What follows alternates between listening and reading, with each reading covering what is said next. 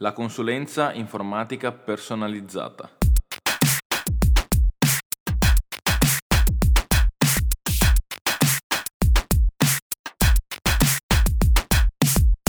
Benvenuti in questo nuovo episodio del podcast Infotecno, tecnologia per babbuini. Io sono il vostro hosted Paolo Di Micco. Prima di cominciare, come sempre, voglio darvi le modalità per poterci trovare, ascoltare e, se vi piacciono gli episodi, condividere. Su Facebook la nostra pagina chiocciola tecnologia per babbuini, su Instagram chiocciola infotecno underscore 4.0 e ovviamente sul nostro blog infotecno.it. Nell'episodio di oggi andremo a parlare della consulenza informatica personalizzata come nuova frontiera per poter sviluppare la propria azienda in maniera digitale al 100%. Quando senti parlare di digitalizzazione e di informatica, probabilmente le prime parole che ti risuonano nella testa sono non fa per me, faccio alla vecchia maniera e su questo punto voglio assolutamente darti ragione. È importante ricordare che il mondo dell'informatica ha fatto passi da gigante nell'ultimo periodo, tanto che una massima del celebre Bill Gates afferma che se il mondo dell'automobile negli ultimi 30 anni si fosse evoluto come l'informatica, oggi avremmo macchine che costerebbero 300 euro e galleggerebbero nell'aria. Questo ti deve far capire che il mondo dell'informatica è andato avanti così tanto velocemente che solo se introdotto con criterio all'interno della tua azienda può darti davvero valore. Portare tecnologia, tanto per dire di essere al passo con i tempi, comporta da una parte un esborso economico, dall'altra parte assoluta inutilità. Quando parli di digitalizzazione, come abbiamo citato più volte nel corso degli episodi della rubrica Infotecno, intendiamo il processo che comporta una miglioria nel corso del tempo, un'efficienza e uno sguardo al futuro nella tua realtà. Solamente in questo modo puoi riuscire a vedere un passo in avanti.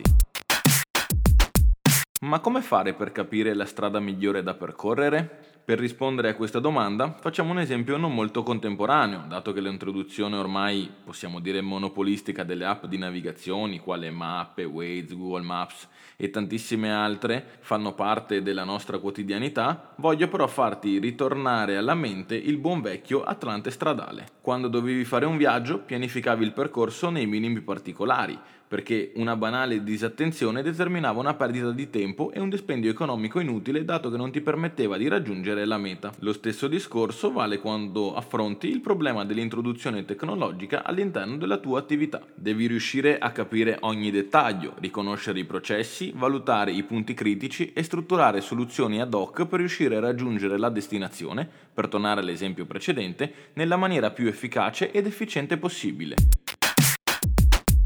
Qual è il percorso migliore da perseguire per raggiungere l'obiettivo? La modalità migliore per riuscire a valutare davvero i benefici di un'innovazione tecnologica è in primis quella di valutare un partner adeguato, un partner affidabile e per avere specifiche migliori ti mando all'episodio Tecnologia e competenza.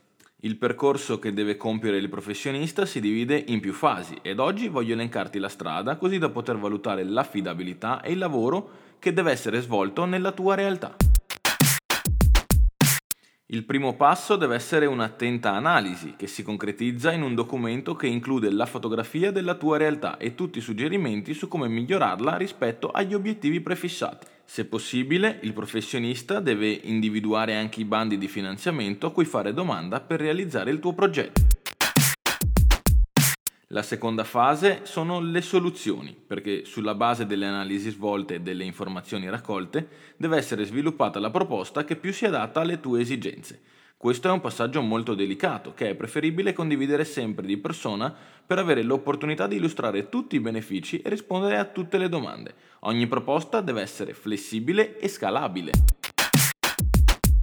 La terza fase la definiamo realizzazione. I progetti di digitalizzazione hanno sempre un inizio con un primo incontro durante il quale il responsabile di progetto condivide il piano di lavoro e presenta tutto il team. Un partner affidabile sviluppa tutta la fase di sviluppo e implementazione secondo il modello circolare, attraverso diversi momenti di rilascio e validazione, allo scopo di avere sempre uno scambio continuo e costruttivo sul punto.